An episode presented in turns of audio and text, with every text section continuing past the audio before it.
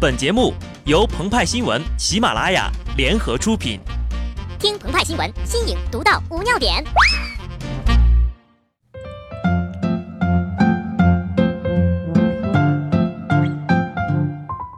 本文章转自澎湃新闻澎湃联播，听众朋友们大家好，我是机智的小布。在我国中医传统中有望闻问切之说，古今医统记载，望闻问切四字成为医之纲领。其中呢，以望为首，望而知之者，望见其五色以知其病。大夫通过观察患者的面色、舌苔、皮肤状况等，初步判断病情。这不，近日有媒体报道呀，大连急救中心为每位一线医护人员配备了专业的望远镜，60多名一线医护人员人手一个，发放时呀，宣称价值上千元。古有悬丝诊脉，今有望远治病。从此以后啊，该急救中心的医护人员隔着几公里开外就能够锁定目标，通过望远镜远距离进行望诊。随后在行进过程当中定制医疗计划，从而为抢救争取出宝贵的时间。下一步呢，急救中心还将人手配备一台显微镜，从现场进行切片和细胞分析，让救护车成为移动的实验室。不要问我们是怎么知道的，我们也是瞎编的呀。其实啊，关于望诊，史记《扁鹊仓公列传》中早有记载了。扁鹊见蔡桓公，扁鹊曰：“君有疾在腠理，不治将恐深。”扁鹊看了齐桓侯，发现他气色不好，就断定呀，他身体有恙。你有病在肤表，如不赶紧治呀，就会加重。5天10天之后呀，扁鹊都去见齐桓侯，都说他有病，齐桓侯没搭理他，不久便病亡了。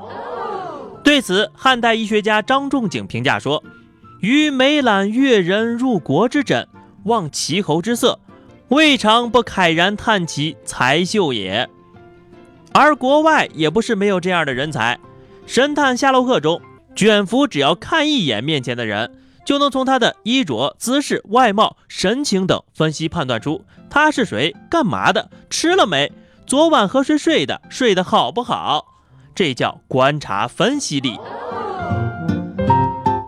由此可见呢，该急救中心对望这一环节十分的重视，不惜花重金购置装备，为救援保驾护航。从图片中呢，我们就能看到前线医生还配备了头盔，不吹不黑，这的确是很有必要的。加上望远镜、医疗箱，如果每个人再配一个对讲机、防弹衣、冲锋枪，组成6格神装，直接可以上前线，成为一名战地医疗兵了。当然，有朋友会说了，鹏鹏、派派，你们这么黑人家合适吗？你们知道急救中心有多努力吗？那我们来听听一线的医生是怎么说的。急救中心一位医生表示，中心发放望远镜后，自己和同事从来都没有使用过，中心也没有下达过出诊必须要带望远镜的要求。另一名医生则告诉记者，这个望远镜我们也没想明白是干嘛用的。医生不挂听诊器，挂个望远镜干什么呀？而急救中心方面，记者进行了电话采访，医务科工作人员表示，之所以为医生配备望远镜，是为了在各种突发事件中能够更好的保护医护人员的自身安全。原来如此呀，我们不禁联想到，在打诸如 DOTA、撸啊撸之类的游戏时，有几个具有治疗能力的英雄，俗称奶妈，他们一般呢都是辅助英雄。辅助有一个十分重要的任务，就是做视野，俗称插眼。俗话说得好，视野做得好，妹子跟着跑。在野区，谁拥有视野，谁就可以占据优势。鹏鹏就是一名很好的辅助，人送外号电竞哈勃望远镜。而在现实当中呀，惨痛的教训偶有发生。11月15号，四川京昆高速发生了一起车祸，现场救援的23岁护士王丽君遭遇2次事故，被一辆拖挂车夺取了生命。病人该如何包扎固定，这是他留在世间的最后一句话。但试问，在现场拿个望远镜看到500米开外来了辆宾利，此时是否就要叫医生撤离呢？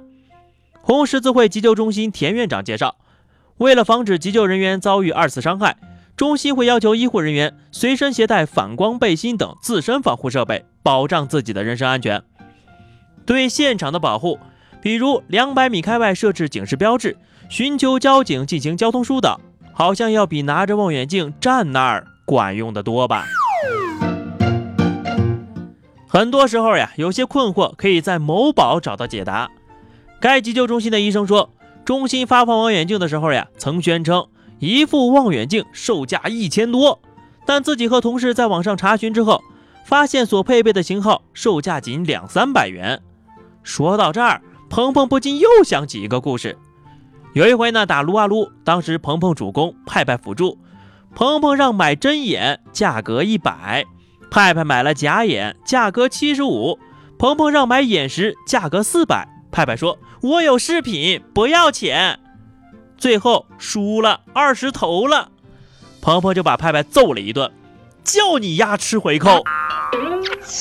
好的，那么以上就是本期节目的全部内容了。更多新鲜资讯，欢迎关注微信公众号“鹏鹏和派派”。下期节目我们再见吧，拜拜。